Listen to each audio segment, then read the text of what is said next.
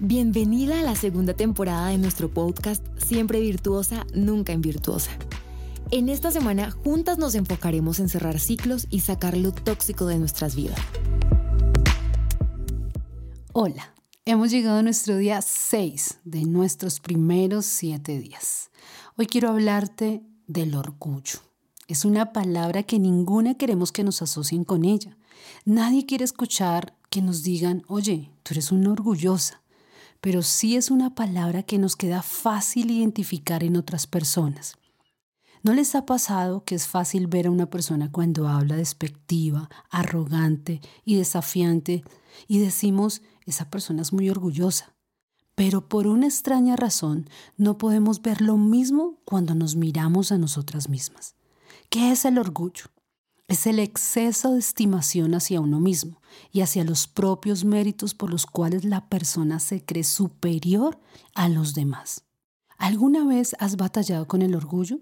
¿Alguna vez has pensado, yo haría las cosas mejor? ¿Yo canto mejor que ella? ¿Yo tengo mejor ministerio que ella? ¿Mi casa es mejor que la de ella? ¿Mi familia es mejor que la de otros? Yo no soy como tal persona, yo sí me he guardado etcétera, etcétera, etcétera. Este sentimiento tóxico es uno de los más dañinos y que más destruye, y es el que más usa Satanás porque este es su reino. ¿Sabías que Satanás antes era un querubín que estaba en el cielo y hacía parte del ejército celestial? Él era un querubín que se llamaba Luzbel. Era el sello de la perfección. ¿Te imaginas cómo era para que Dios lo haya nombrado así, el sello de la perfección? Él era el encargado de la alabanza y la adoración en el cielo. Pero la Biblia nos enseña que él se llenó de orgullo y quería que esa adoración que era para Dios fuera para él. Él no entendía por qué solo se debía adorar a Dios si él era el sello de la perfección. Su corazón se argumentó, se llenó de arrogancia y contaminó a la tercera parte de los ángeles del cielo. Así que Dios lo echó del cielo y fue arrojado a la profundidad de la tierra. Así que cuando hablamos de orgullo, estamos en el terreno de Satanás. Él disfruta ver que eres arrogante, que lo que haces, dices o reaccionas tiene el toque del orgullo, porque ahí Él está reinando en tu corazón. ¡Wow! ¡Qué peligroso es esto! Pero si conoces y sabes la verdad, hoy podrás decidir ser libre de este sentimiento tan tóxico y demoníaco. Y hoy quiero hablarte de una mujer que permitió el orgullo en su corazón. Ella era una mujer usada por Dios, alguien que tenía influencia, pero desafortunadamente su corazón cambió y esto la llevó a salirse del propósito de Dios. Ella es Miriam o María, la hermana de Moisés. Su primera aparición es cuando Moisés es puesto en las aguas para salvar su vida. Ella lo persigue desde lejos para saber qué pasa con su hermanito. Ve que llega el canasto donde fue puesto a la casa del faraón y cómo lo toma la hija del faraón. Ella habla con ella y le dice que va a buscar a una mujer judía para que se lo cuide y ella trae a su propia mamá. La segunda aparición es en Éxodo 15, cuando el pueblo de Israel fue liberado de la esclavitud de Egipto y ella hace un cántico junto con Moisés por la gran obra de salvación en el Mar Rojo. Dice el verso 20. Entonces Miriam, la profetisa, hermana de Aarón, tomó un pandero en su mano y todas las mujeres salieron detrás de ella con panderos y danzas. Y Miriam repetía, Cantad a Jehová, porque se ha cubierto de gloria, ha echado en el mar el caballo y el jinete. Pero la tercera vez que aparece es en números 12. Y aquí quiero hablarte de lo primero que hace el orgullo en nosotros. Lo primero es que el orgullo tiene la capacidad de nublar nuestra vista y nos hace ver los errores de los demás, pero no nos deja ver nuestros propios errores. Voy a leerte lo que dice en Números 12. María y Aarón murmuraron contra Moisés a causa de la mujer cusita que había tomado por esposa, pues él había tomado una mujer cusita. Resulta que Moisés se había casado con una mujer de la ciudad de Cus y ella no le parecía que Moisés hiciera esto. Ella se creyó con la capacidad de murmurar, de hablar de su hermano. Y no solo era su hermano, sino que era el líder en ese momento.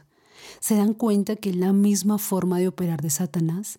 Él dijo, ¿Por qué tiene que ser toda la alabanza para Dios? Miriam dijo, porque mi hermano se tuvo que casar con ella, él está actuando mal. El orgullo nos lleva a murmurar de las personas, a creer que todas se equivocan y que nosotros somos los únicos que estamos bien y tenemos la única verdad. Lo podemos ver claramente en Mateo 7, del 3 al 5. Dice, ¿por qué miras la paja que está en el ojo de tu hermano y no echas de ver la viga que está en tu propio ojo? ¿O cómo dirás a tu hermano, déjame sacar la paja de tu ojo cuando tienes la viga en el tuyo? Hipócrita, saca primero la viga de tu propio ojo y entonces verás para sacar la paja del ojo de tu hermano. ¿Qué enseña este pasaje? Que el orgulloso quiere sacar la paja del ojo de otra persona sin ver que él tiene una viga en su propio ojo. ¿Qué quiere decir esto? Cada vez que criticamos a una persona por algo que consideramos que está haciendo mal, es porque tenemos una gran viga llamada orgullo que nos está nublando la vista. ¿Qué podemos ver también de este pasaje? Que el error que estamos viendo en los demás es pequeño, como una pajita en comparación del pecado que hay en nosotros. Aquí Jesús dice primero, hipócrita, primero saca la viga de tu propio ojo para que puedas ayudar a tu hermano. ¿No te das cuenta que eso no te deja ver? Así que la primera alerta que está aquí es que te es más fácil ver los errores de los demás que los tuyos propios. Constantemente estás mirando lo que los demás hacen y te parece terrible. Cuidado, el orgullo te está dominando y carcomiendo. Cuidado, estás en el reino de Satanás. Cuidado, estás en el terreno más peligroso que te puede sacar del propósito de Dios. El segundo síntoma del orgullo es creer que tú haces las cosas mejor que los demás. Leamos el verso 2 de números 12. Ellos dijeron, ¿solamente por Moisés ha hablado el Señor? ¿No ha hablado también por nosotros? Wow, este es otro nivel de orgullo. Miriam se atrevió a decir, luego es que Dios solo usa a Moisés. ¿Acaso a nosotros también no nos habla?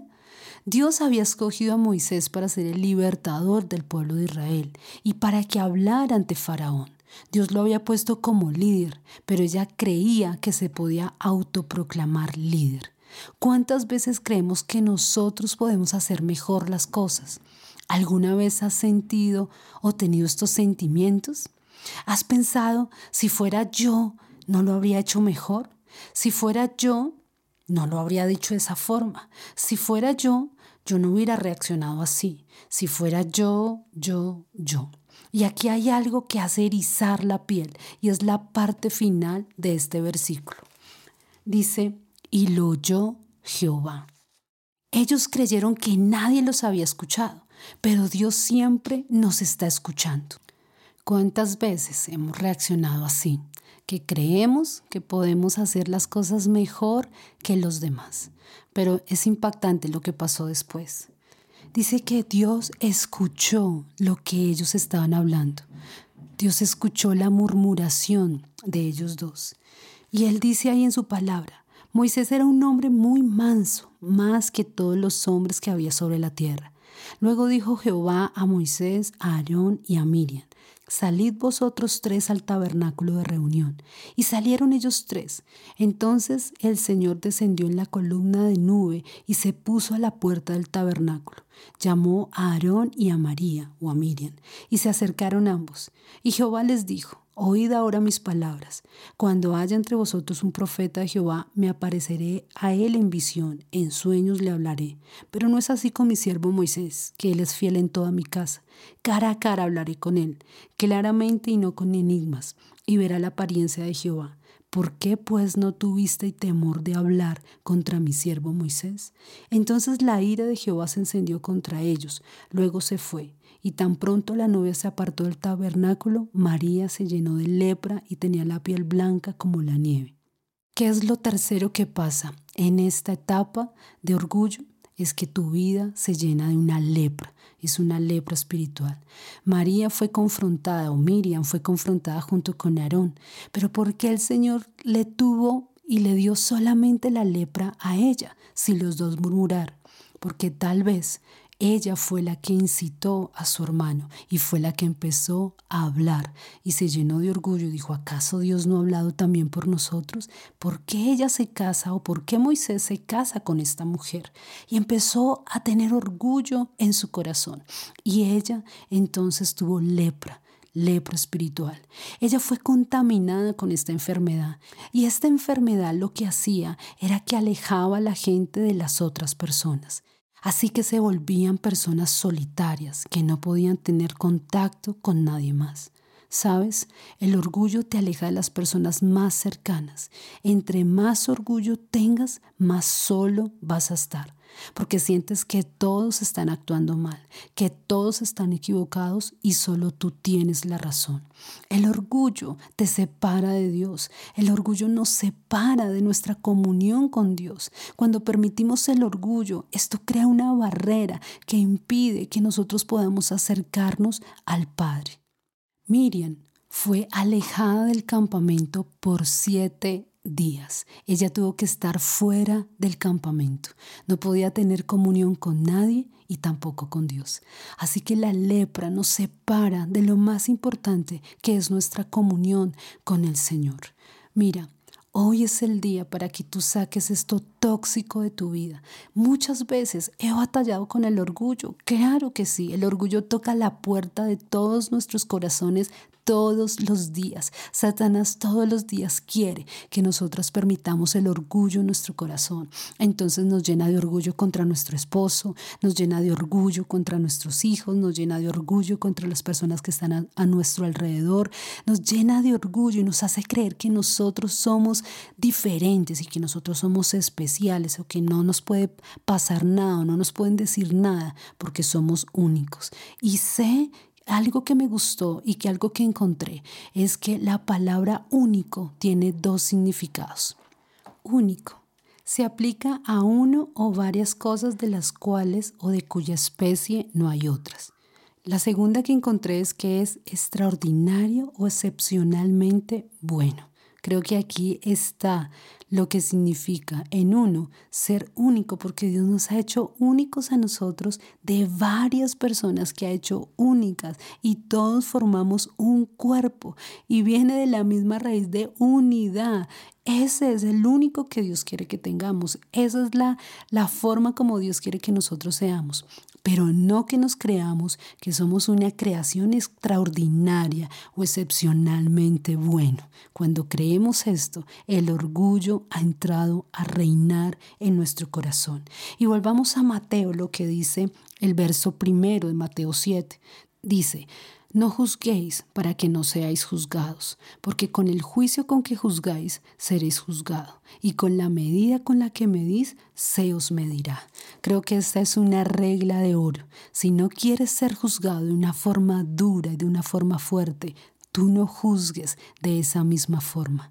Este es el día para que seamos libres de esto tan tóxico y demoníaco que es el orgullo. El Señor quiere hacernos libres y creo que una de las cosas que me ha ayudado, porque hay muchos momentos de mi vida he batallado con el orgullo, porque escuchaba hace poco a alguien que decía, a ti no te define el ministerio que tienes, a ti no te define el carro que tienes, la casa que tienes, no, a ti no te define nada cosa material. A ti lo que te define es que eres hijo de Dios y eres amado por Él.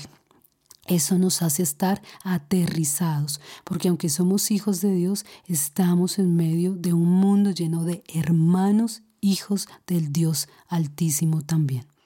Una de las formas de contrarrestar el orgullo es que tú puedas ver a los demás como superiores a ti mismo. Nunca te creas superior.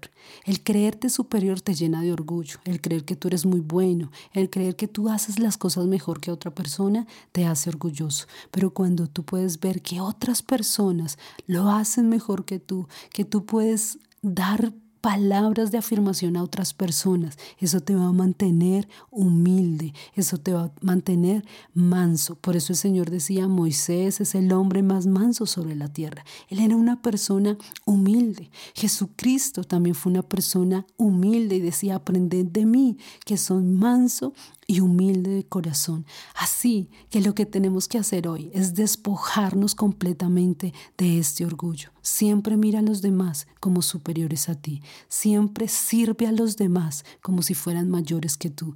Nunca te creas mejor que otras personas. Nunca te define lo que tienes en tu cuenta bancaria. Nunca te define el nivel de ministerio que tiene.